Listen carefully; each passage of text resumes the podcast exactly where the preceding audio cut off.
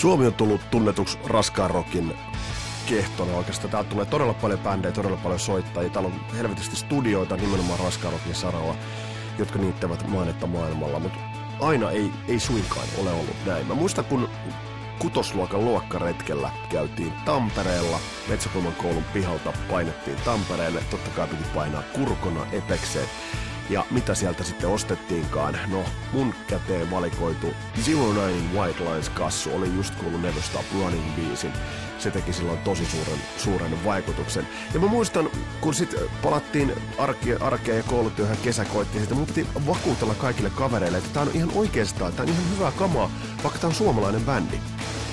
Ja se on loistava bändi, ja nyt mä vakuuttelen sitä samaa teille tänään aiheena Zero Nine haastattelussa bändin laulaja Kepa Salmirinne. Mun nimi on Vesa Wienberg ja tervetuloa Kasarilasten matkaan.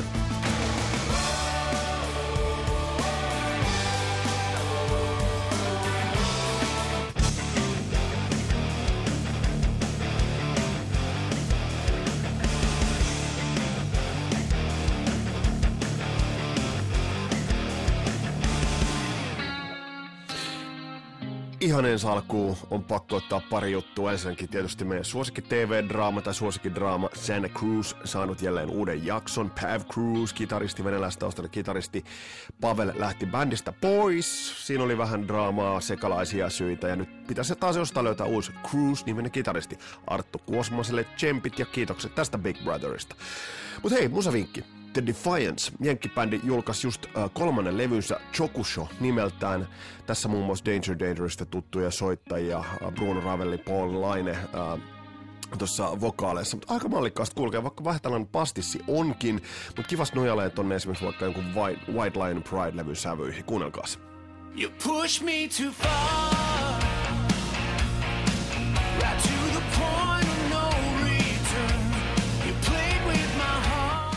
Tuotanto todella kovaa tasoa. Biisit oikeastaan aika, aika hyviä.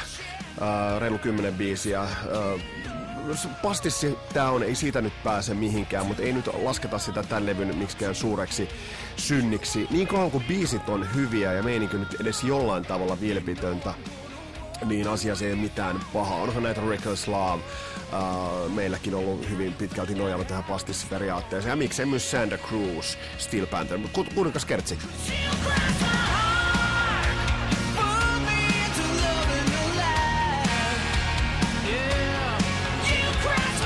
Olen nyt paskempiakin kertsejä kuullut, eli viikon kertsipalkinto menee Defiance You Cross My Heart, koko Choku Show-levy löytyy suoratoistoista. Mutta hei, nyt mennään tämän päivän epistolaan, tämän päivän aiheeseen otetaan käsittelyyn Zero Nine. Zero Ninein tarina alkaa 80-luvun alkupuolelta bändi ponnisti Kuusamosta, mutta kysymys on nyt, ja nyt nimenomaan tarkastellaan kahta bändin levyä. Tarkastellaan White Lines ja Intrigue-levy, jotka ilmestyivät 85-86 vuoden välein. Haastelussa Keijo, Keijo Kepa Salmirinne.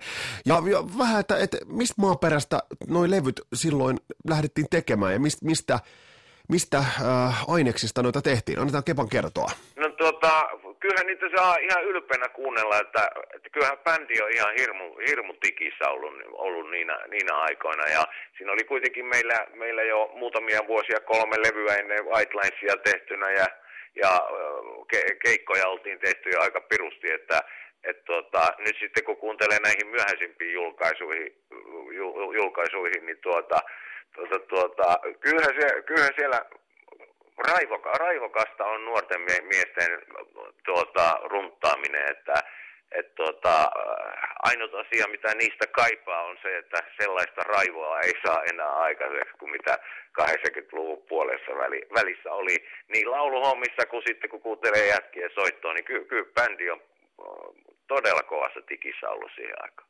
Niin mitä sä, luodet, sä mainitsit itse, että siinä oli tosiaan kolme levyä, eli 82 ilmestynyt Visions, Scenes and Dreams, Blank Verse ja Headline-levyt tuli, tulivat siinä aika verraten tiiviillä aikataululla. Mutta sitten kun kuuntelee sitä hyppyä ja nimenomaan Headlineista tuohon White Linesiin, niin mitä sä muistelet, että siinä tapahtui ennen White, no. kun White Linesia lähdettiin tekemään? No kyllä siinä sitten tuota, noiden eka levy, eka levy oli semmoinen ihan harkittu isku. Sitten siinä vähän liian kiireellä jouduttiin jouduttiin tuolta sitten, sitten Lontooseen levyttää Killanin kanssa ja sitten käytiin Tukholmassa tekemään tuo headline, niin, niin tuota, sitten vähän niin kuin lyötiin jarruja ja vähän mietiskeltiin, että, mitä, että miten tätä nyt lähdettäisiin viemään oikeaan suuntaan tätä hommaa, että vähän kadoksissa siinä oltiin. Ja sitten tuota, tuli Never Stop Running biisi syntyi treenikämpällä ja sitten tuota, käytiin Finvoxissa sitten niin kuin tuota, ihan omalla kustannuksella tekemässä se, se single ja tarjottiin sitä sitten tuota, se ihan aika oli toi Virginillä oli just auennut konttuurit tuonne tuota Suomeenkin, niin tarjottiin sitä niille ja, ja tuota, tuota, tuota, se koho upposi siitä sitten, niin tuota, sen, no siinä tapahtui ehkä semmoinen, että bändi kypsy valmiiksi jo, jo niin kuin ottamaan se seuraava askeleen ja totta kai siinä oli sitten merkittävä juttu se, että et tuota, TT Oksala hyppäsi remmiin siinä ja oli sitten meidän kanssa täällä viikkotolkulla valmistelemassa biisejä ja niin edelleen. Että jotenkin semmoisesta niin kuin, äh, alkuvaiheen, että mitäs tässä nyt sitten haetaan vaiheesta siirrettyä siihen, että näinhän tämän pitää mennä. TT Oksala oli tuohon aikaan voisi sanoa, että aika kuuma tuottaja. Tuohus kyllä aika monenlaisen genren kanssa siinä mielessä, mutta toki leimallisesti Rokimman tuotannon kanssa. Ja oli jo tehnyt Tovinenen tota, mutta mitä, mitä sä Kepa Salmireiden muistelet, että TT Oksala toi teidän yhteiseen tekemiseen, koska omana mielipiteenä todettava, että soundit ovat hämmästyttävän hyvät. No on ne silleen tietenkin, että eletty, sitten, nyt kun puhutaan 80-luvun puolesta välistä, niin sitten pitää kuitenkin muistaa, että ajat oli niin toiset niin kuin tähän päivään verrattuna. Mutta tuota, kyllähän TT oli ihan äärettömän lahjakas jäpä ja sitten TT-merkitys oli myöskin siinä, siinä, että kun me ruvettiin katselemaan niiden biisien sovituksia ja muuta, niin TT oli kyllä, mä en muista miten sitten noissa krediteissä on, mutta tuota, tuota, tuota, kyllähän TT oli helvetin lahjakas sovittaja ja sitten kun se oli tuota, se oli pelannut jo niin ton tekniikan kanssa, niin kyllä se toi jotain ihan uutta. Että esimerkiksi Headlinea, kun oltiin Ruotsissa tekemässä, niin siellä oli sitten tuottajana selkeästi tämmöinen, hänen levymerkillä oli sitten tuota, näitä death metal bändejä ja tämmöisiä niin kuin selkeästi rankempaa juttua, niin ei se saanut, ei, ei, ei niin kuin saanut toimia tuota meidän juttua, mutta TTn ja meidän välillä meillä oli, me, meillä oli niin kuin hyvä musiikillinen yhteys ja ilmestyihän siinä sitten ihan muitakin voimia, että kyllähän niin kuin esimerkiksi Kettusen edun mukaan tulo ja niin edelleen, niin, niin tuota, kyllä se niin kuin aukas meille ihan, ihan niin kuin toisen näköisen sovitusmaailman, että biisi, nyt on sitten White Linesilla taisi olla niin, että siellä ole tuo River Deep Mountain High vieras biisi, mutta tuota, ruvettiin jotenkin osaamaan asioita eri malliin kuin aikaisemmin. Miten nuo biisit syntyvät? Kun katsoo nyt itse asiassa Wildlands-levyn krediittejä, niin esimerkiksi River Deep Mountain Haasta löytyy sovituspuolelta, sinne on ihan mainittu TT Oksala, mutta katsoo kaikki biisin kredittejä, niin jokaisen biisi on merkattu Zero Nine, eli bändi. Miten on silloin syntynyt nuo biisit? No se oli meidän, meidän niin kuin, tietoinen päätös, että kun aina ajateltiin näin, että tässä bändissä on vain tasavertaisia jäseniä, niin, ja kaveriporukalla kun touhuttiin, niin tuota, biisit, biisit on syntyneet meillä aina niin, että joku on tullut lähinnä nyt minä, Mara ja tuota, Iso T ollaan tuntu, tultu niin kuin jonkun viisi idean kanssa ja sitten siitä on jatkettu, jatkettu niin kuin koko bändillä sitä ja ajateltiin, että kukaan ei ole, ole tuota, vähempi arvoinen bändissä, bändissä niin tuota, me päädyttiin semmoiseen ratkaisuun, että pannaan nyt pannaan tuota, tuota, kaikkien nimiin nämä biisit, joka itse asiassa on aika pitkälle myöskin sitten totta. Uh, tämä Virgin-kuvio, levyyhtiö Virgin äh, tosiaan mainittiin, oli avannut konttoria äh, ja, ja todellakin silloin se oli jo, tuossa vaiheessa oli vähän otsikoissa, että iso levyyhtiö siinä takaa. Mikä se kuvio nyt jälkeenpäin ajateltuna niin oli? Oliko siinä semmoinen hetki tai tuntu, että sieltä voisi saada isompaa, isompia hartioita taustalle? No oli joo tietysti, ja kyllähän niitä isompia hartioita siinä olikin, että, että palanpa muuten vielä tuohon, että, että mitä siinä tapahtuu sitten, kun siirryttiin White Linesia tekemään, niin, niin sitten kyllä sillä Virginillä semmoinen merkitys oli, että, että kyllä me taidettiin olla ensimmäinen suomalainen bändi, joka sitten pääsi tekemään levyä niin, että, että Finvoxista ei tilattu kahta tai kolme viikkoa, vaan käytännöllisesti katsoen meillä oli niin kuin rajaton aika tehdä levyä ja, ja totta kai sekin sitten vaikuttaa lopputulokseen, että, että kyllähän hartiat olivatkin sitten isommat, isommat että tuota, voisi niin kuin jopa vähän ylpeänä sanoa, että kyllä sen jälkeen sitten alkoi kuulumaan sitä, että kun jutteli kollegoiden kanssa, niin kyllä nekin oli sitten omille levyyhtiöille sanoneet, että ei enää kaksi viikkoa studiossa riitä, että Zeronainkin oli monta, kuuka- monta kuukautta, että tuota, että tuota, semmoinen, semmoinen muutos muun muassa, jo, niin kuin, joka vääjäämättä vaikuttaa lopputulokseen. Mutta kun muistelee tuota ajankohtaa, itse oli silloin sellainen aloitteleva hevipetteri ja silloin tietysti niin kuin imettiin kitusiin kaikki musiikki, mitä saatiin, niin oma muistikuva on se, että White Lines-levy oli sellainen, jonka itse esimerkiksi ostin kuudennen luokan luokkaretkeltä Tampereelta matkalla Karhulaan. Sitä kuunneltiin jostain helvetin Walkmaneista. Ja mun muistan, kun sen jälkeen alkoi luokkakavereille vakuuttelu, että kuunnelkaa tämä, tämä on hyvä, vaikka tämä on Suomesta. Ja sitten se jotenkin lähti taipumaan. Onko me täysin väärillä jäljillä, jos mä sanon, että toi on ensimmäisiä sellaisia maamerkkejä Suomi metallissa tai raskaammassa suomalaisrokissa, joka alkoi vakuuttaa ihmisiä siitä, että täällä voidaan tehdä kansainvälisen mittaluokan levyjä? No, ei, ei, ei, ei sitä, niin kuin, ei itse äh, kelaile mitään tommosia, tommosia juttuja. Tietenkin nyt jälkikäteen sitten on miettinyt, mutta että kyllähän nyt sitten sitä jo ennenkin sitä näiden Killanin juttujen näiden tiimoilta ja jo ekalevyn tiimoilta niin, niin tuota, saatiin hyviä arvosteluja ja niin edelleen, että että kai nyt sen verran kuitenkin voi historiaa vääristelemättä sanoa, että kyllä me nyt suurin piirtein omakätisesti siinä toi niin kuin rankemman musan genre Suomeen lanseerattiin niin sille, että sillä alkoi olla jo kaupallista merkitystä ja, ja tuota, jengi alkoi käymään keikoille ja niin edelleen, että, että kaikki kunnia niin bändeille, jotka teki aikaisemmin musaa totta kai, mutta tuota, ky- kyllähän sillä semmoinen vaikutus, vaikutus oli varmaan. Uh. Ja ehkä se antoi uskoa myöskin sitten muille muusikoille, että, että kyllä se voi irrota. Ja tietenkin sitten sekin vielä, että me tultiin Kuusamosta, niin, niin ehkä sitten tuolla maakunnissakin rupesi nuoret soittajat kelaille, että, että, tuota, että mahdo, maailma on avoin. Joo, ja kyllä vahva, vahva muistikuva siitä, että nimenomaan se ava, avasi silmiä, toi White Lines-levy. Mutta sitten se kysymys oikeastaan kuuluu, että kun toi edelleenkin se on aika eheä ja solidi koke- kokonaisuus, niin siitä oli oikeassa tosiaan 85 White Lines, 86 Intrigue-levy. Ja sitten siirrytään toiseen levyyn, josta voidaan puhua, että ehkä väittää jopa näin, että se jopa terävöityi se kärki ja visio. Mit, nyt taas kysymys, mitä tapahtui White Lines ja Intrigue-levyjen välillä? Ei, no, me varmaan sitten tuon White Lines-levyn jälkeen niin kun itse huomattiin, että mikä, et, et, millä tavalla meidän pitää tätä juttua viedä eteenpäin ja, ja tuota, Intrigue, se, se, se, se on yksi kovimpia rocklevyjä, mitä Suomessa on koskaan tehty, että tuota, vaikka itse sen sanonkin, niin tuota, tuota, tuota, meidän näkemys kirkastui eh, niin kuin White, Whitelaisin aikana ja sen jälkeen. Ja sitten totta kai kaikki vaikuttaa kaikkeen, kun saavutat suosiota ja niin edelleen, itseluottamus nousee, uskaltaa ehkä vähän sitten pelata entistä enemmän niin kuin omilla ehdoilla ja, ja niin edelleen, että et tota, kyllä se, eihän se sattumaa ole, mutta ei sitä to, tosi puheessa, eihän sitä kelaile tuommoisia juttuja. Että sitähän vaan paukuttaa menee ja me tehtiin kuitenkin sitten niin kuin oltiin tehty jo ennen White Linesia lähes 100 keikkaa, sitten ruvettiin tekemään 120 keikkaa, sitten käytiin tekemään aina levyäkin vähän välillä siinä ja niin edelleen, että elettiin sitä juttua ja oltiin terävimmillään. Ehkä se nyt siihen kiteytyy.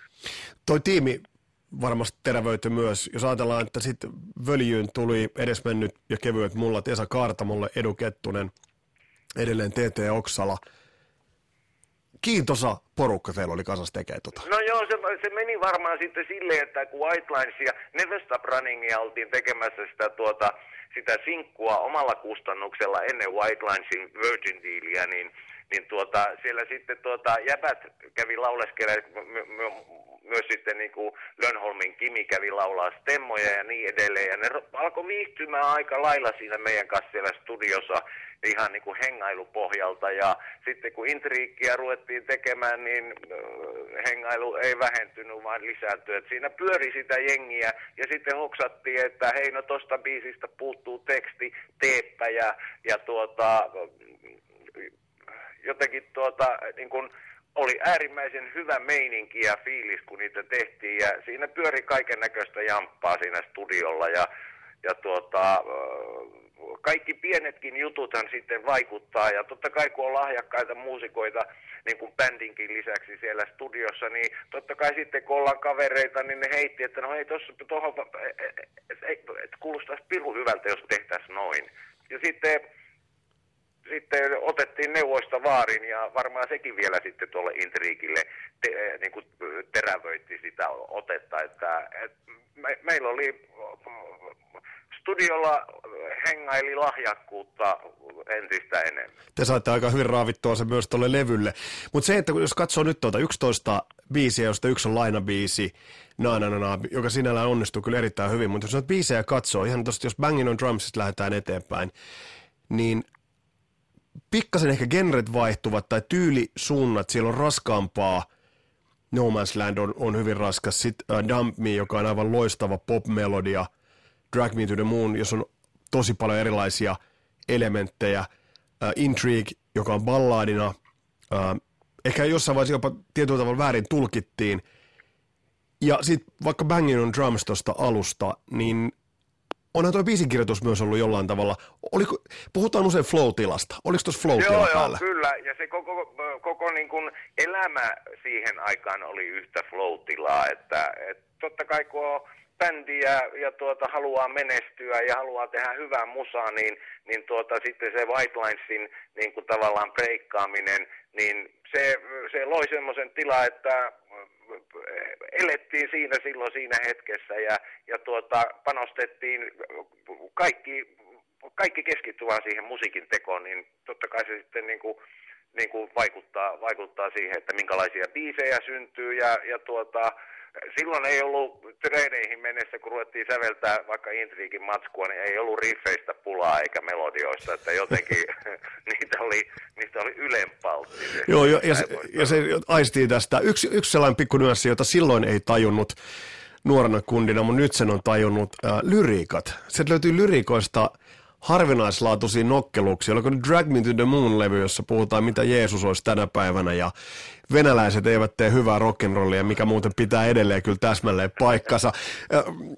Oliko siinä kieliposkesi juttua? Miten, miten, oliko nämä esimerkiksi Edu Kettusen niin tuomia ja katsokaa näitä, mitä, mitä te keskustelitte, koska sieltä löytyy aika oivaltavaa lyriikkaa.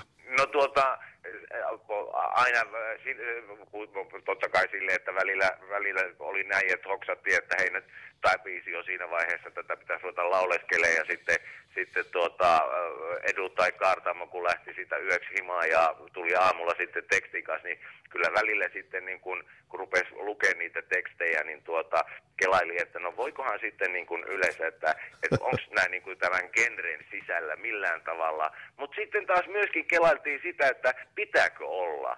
Että niin kuin, pitääkö meillä pyöriä samat teemat, niissä teksteissä kuin sitten niin kuin sen aikaisilla muilla pääsääntöisesti hän oli ulkomaisia, kenen verrattiin. Kyllä, kyllä. Todettiin, että paskan marjat, mehän tehdään sellaista juttua, mitä huvittaa ja joka sitten oli meille myöskin pieni rasite, kun tuota, kelaillaan vaikka sitä tuonne niin kuin tuota, tuota, kun siinä välissä oli niin, että Intrigue tuli sitten, niin kun äh, Virgin lopetti sen konttorissa, sitten niille jäi asianhoitajaksi tämmöinen, oliko se Megafoni nimellä, se nyt sitten oli, niin tuota, ja me jäätiin sinne tietysti sen takia, että siellä oli meille rakkaat ja hyvät, hyvät tuota, ihmiset töissä, niin tuota, tuota, tuota, mitäs mä nyt olin tässä purkaa. Niin siis näitä lyrikoita, että kääntyykö ne vasta, niin, vastaan? Niin, että ne kääntyi sillä tavalla vastaan, että sitten kun tehtiin kauppaa ulkomaille, niin palautteessa oli aika usein se, että, että niin kun, että te tuutte Suomesta ja sitten teille pitää, että Timanginen bändi, mutta teille pitäisi ruveta luomaan nyt niin kuin markkinoinnin ja muun suhteen jotakin omaa genreä tavallaan siihen. Että ei voinut verrata ulkomaisiin hevibändeihin, joilla teemat oli hieman toisen näköiset ja, ja tuota, se jonkun verran oli ehkä meille haittatekijäkin, mutta jos itse dikkaa, niin eihän silloin voi mitään ulkopuolisia kommentteja kuunnella, vaan silloin tehdään sitä, sitä, mikä hyvältä tuntuu, koska kuitenkin näin, että ensisijaisesti bändin tekee soittamisen riemusta ja niin kuin olemassa olemisen riemusta itselleen. Ja sen jälkeen sitten vähän niin kuin peukkuja pystyy, että joku muukin tikkaisi. Se, että nämä laululyrikat eivät ole sitä Burn Bitch Burn-osastoa, niin ehkä on jopa pitänyt tuon levyn ajattomana. Mitä sanot siitä? No joo, kyllä. Ja tuota, sitten aika harvakselta nyt tulee kuunneltua, mutta silloin kun Intrigeä kysyy niin se, tai kuuntelee, niin siinä on kuitenkin aika paljon semmoista niin kuin biisimateriaaliakin, joka on ihan kuranttia tavaraa myöskin vielä näinä päivinä. No, yksi biisi tuosta poimitaan esille, Banging on Drums, Uh, joskus ihmetellyt, että miksi tuosta ei ole kukaan bändi tehnyt uutta versiota. Ei niin, että vanhaa pitäisi jollain tavalla entisöidä, mutta mut, briljantti biisi. Mitä miettisit? Olisiko siinä, mitä miettisit, jos tos, jonkun, joku bändi ottaisi tuon työstettäväksi? No en varmaan miettisi mitään sen kuumempia, kun olisi ihan iloinen, että, tuota, että jos joku kuulee, kuulee niin ei muuta kuin treeneihin ja tekee omaa sovitusta. Että musahan tehdään kuitenkin sen takia, että se eläisi ja, ja, tuota, ja eläisin mahdollisimman pitkään ja, ja tuota, tuota, tuota, ei, ei mulla ainakaan mitään huonoja fiiliksiä olisi päinvastoin, että olisi ihan hauska kuunnella, että joku muukin runttaisi tuota matskua. Ton levyn biisestä, onko siellä jotain tai joku sellainen, minkä, minkä oli itselle tai on erityisen rakas tai ollut silloin sellainen, joka oli erityisen lähellä itseä tai jolla on merkitystä? No tuota, kyllähän sitten kun on laulaja, niin miettii tuon niin kuin, tavallaan niitä omia suosikkibiisejä niin kuin, vähän sitä kautta, että missä, missä tuota, la, la, sitten on itse ollut erityisen hyvässä terässä, niin kyllähän joku, no Dump Missä on, on, on hyviä laulusuorituksia ja sitten myöskin tuota, esimerkiksi toi No Man's Land on semmoinen, jossa jossa tuota, itsellä on irronnut aika kevyesti, että et, tuota, tuota kautta tulee monesti mietittyä sitten niin kuin omia tekemisiään tietysti. Ja Dammi, kuten tosiaan todettiin, niin todella, todella briljantti sävellyksenäkin, että, että siis se, on, se on, on, se on edelleen se kertsi. Kertsihän on huikea, ja sitten kun tullaan kakkoskertsi, kun ei lähdekään laulu, laulettu kertsi, vaan lähtee kiippareilla soolo, niin se on edelleen sellainen pikkusovituksellinen kikka, joka niin kuin hymyilyttää. Että Joo, paljon... mä veikkaan, että siinä on, tuota, olisiko TT näpit pelissä, kun TT dikkas kuitenkin tuota kiipparimeininkiä. Se putosi hyvin. Hei, ton jälkeen bändiä nähtiin keikalla Suomessa, oli Hard Rockin tourit ja muuten, ja bändi kuitenkin uransa aikana keikkaili vähän siellä täällä ulkomailla, mutta yhdestä keikasta pakko kysyä. Varmaat varmaan mikä.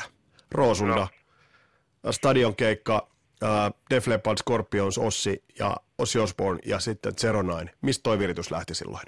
No toi, meillä oli tuota, tuota, tuota, Haarasen Tumppi, joka oli meidän, meidän managerina, niin sitten tuota, hän teki, hoiti paljon näitä, näitä tuota, Suomessa, Suomessa tuota, järjestettävien konserttien promotioita, eli tai, niin kuin tuota, näitä käytännön juttuja ja, ja tuota, tuota, tuota, hänellä oli sitten hyvät kontaktit ja ja se oli tarjonnut meitä sitten, sitten tuota, ruotsalaisille konsertin järjestäjille ja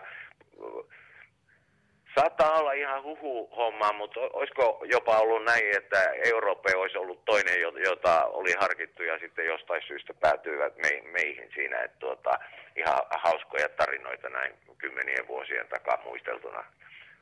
Tuosta keikasta... Täytyy sanoa, että aika totinen paikkahan se nyt sitten kuitenkin olisi. Niin, siis tuosta keikasta ei hirveästi tallenteita löydy. Mi- mit, mitä sulla on itsellesi jäänyt sellainen tuosta mieleen? No ei ole jäänyt mitään muuta kuin äh, ennen keikkaa alustavia kauhukokemuksia siitä, kun lähestyttiin lavaa ja jengi kohisi siellä oli. Ja se nyt kuitenkin sitten, vaikka nyt oltiin sitten niin kuin suomalaiset festarit tehty ja tehty näitä muitakin lämmittelyjuttuja jäähallissa ja niin edelleen, niin olihan se nyt aikamoinen kokemus. Ja sitten tietysti onhan se sekin, että kun luettelit äsken, ketkä, ketkä tuota, oli sitten tulossa siihen jälkikäteen lavalle, niin tuota, uh, olihan se nyt jännittävä paikka, mutta toisaalta taas sitten, niin kuin mä sanoin, niin bändi oli vitun kovassa tikissä, niin, niin tuota, eihän se keikka mikä keikka, että ei auta, kun työntyä lavalle ja panna hösseliksi. Kepa Salmerinen, tässä on käsitelty Wildlines-levyt ja Intrigue-levyt ja ollaan viety sun aikaa jo, jo melkoisesti, mutta hei on pakko sellainen asia kysyä. Uh, Tuosta kun mentiin, ja ei mennä jossitteluun, ei mennä yhtään jossitteluun millään tavalla, mutta tuosta kun mentiin vuosia eteenpäin, ja mentiin sanotaanko kymmenesekin vuotta eteenpäin, niin ajatellaan vaikka bändiä Sentencen, joka tuli pohjoisen maisemista. Yhtäkkiä tai Nightwish alkoi tämä pohjoinen romantiikka jollain tavalla vetämään maailmalla magneetin tavoin. Ää, oliko Zero Nine kymmenisen vuotta etuajassa? No oli varmaan jo kymmenen vuotta etuajassa, mutta mutta tuota kysy, sitä niin kuin meiltä kysytään lähes aina sitä, että no harmittaako sitten, että et, että silloin 80-luvulla breikanneet. No okei, eihän silloin suomalaiset, ma- maailma oli toinen, ei suomalaiset bändit keikkailu samalla tavalla vaikka mm. tuossa Euroopassa kuin tänä päivänä, että et tuota, mun mielestähän se nyt oli sitten vaan mahtavaa, että et yhtäkkiä huomasi, että suomalaiset bändit on arvostettuja ja ne menestyy kansainvälisesti, että ei meiltä jäänyt mitään, mitään kokematta, että mietimme, tullaan Kuusamosta, oltiin kuitenkin, niin kuin jo taisin tuossa mainita, niin kymmenen vuotta ainakin oman genremme johtava bändi Suomessa ja saatiin tehdä hienoja keikkoja tehtiin tosi sitten niin kuin ihan kuppia, niin kuin klubeja, mutta tehtiin, päästiin soittaa Roosundaa, Maakiiklapille, alkuperäiselle ja niin edelleen, niin meiltä ei jäänyt mitään saavuttamatta. Me saavutettiin vähän helvetin paljon enemmän kuin me voitiin silloin niin kuin alkuvaiheessa edes kuvitella, että, että tuota, se, että sitten suomalaiset bändit alkoi menestyä, niin ehkä niin kuin piirun verran jopa meilläkin olisi voinut, ehkä oli jopa merkitystä sille, että no siellä oli jo silloin tuommoinen, sitten rupesi tulemaan näitä muita bändejä, että sehän nyt on aivan mahtavaa. Ja kuten tuossa totesin, niin Zero Nine kuitenkin oli se raskaan rockin bändi ensimmäinen sellainen, joka oli todella kaikilla mittareilla uskottava Suomessa. Ja noin kaksi levyä, niin onhan noin aivan perkeleen kovia levyjä, eihän siitä päässyt yhtään mihinkään. No, ne, oli, ne on sitä edelleen. Luku oli, 80-luku oli silleen vähän niin kuin välillä surkuhupaisaakin, että aina kun joku muu heavy-bändi tuli, niin jotenkin kaikilla tuntui olevan tavoitteena meidän tuota, niin kuin valtikan nappaaminen mm. tai niin kuin kisailu meidän kanssa. Ja mun mielestä meidän bändi ei ollut ilmoittautunut mihinkään kilpailuun. Me rakastettiin sitä, mitä me tehtiin ja saatiin, saatiin niin kuin tehdä tismalleen semmoisia juttuja, kun huvittaa. Että tuota, tuota, tuota, ei, ei niin kuin, ei, mitään ei jäänyt saavuttamatta, mikään ei harmita. Päinvastoin siinä oli sellainen loistoristeily meneillään, että tuota, tuota, tuota, ei, ei paremmasta väliä. Näin totesi Kepa Salmrin Zero Nine laulaja, ja tämä on siitä kiva loistoristeily, että toi loistoristely löytyy edelleen kaikista suoratoistoista ja muualtakin. Ottakaa Zero Nine haltuun. Ihan siis vilpettömästi ja varauksetta voin suositella noita levyjä. Löytyvät suoratoistoista kaikkialta. Kiitokset vielä Kepalle mukavasta juttutuokiosta. Hei, tässä oli tämänkertainen Kasarilapset. Ensi viikolla taas jotain ihan muuta. Laittakaa viestejä, kommentteja, vinkkejä, mitä kannattaisi käsitellä, olisiko jo sen acceptin tai acceptin vuoro, niin kuin se sanotaan, mutta katsotaan. Mun nimi on Vesa Wienberg ja mukavaa, että olit kuulolla. Moro!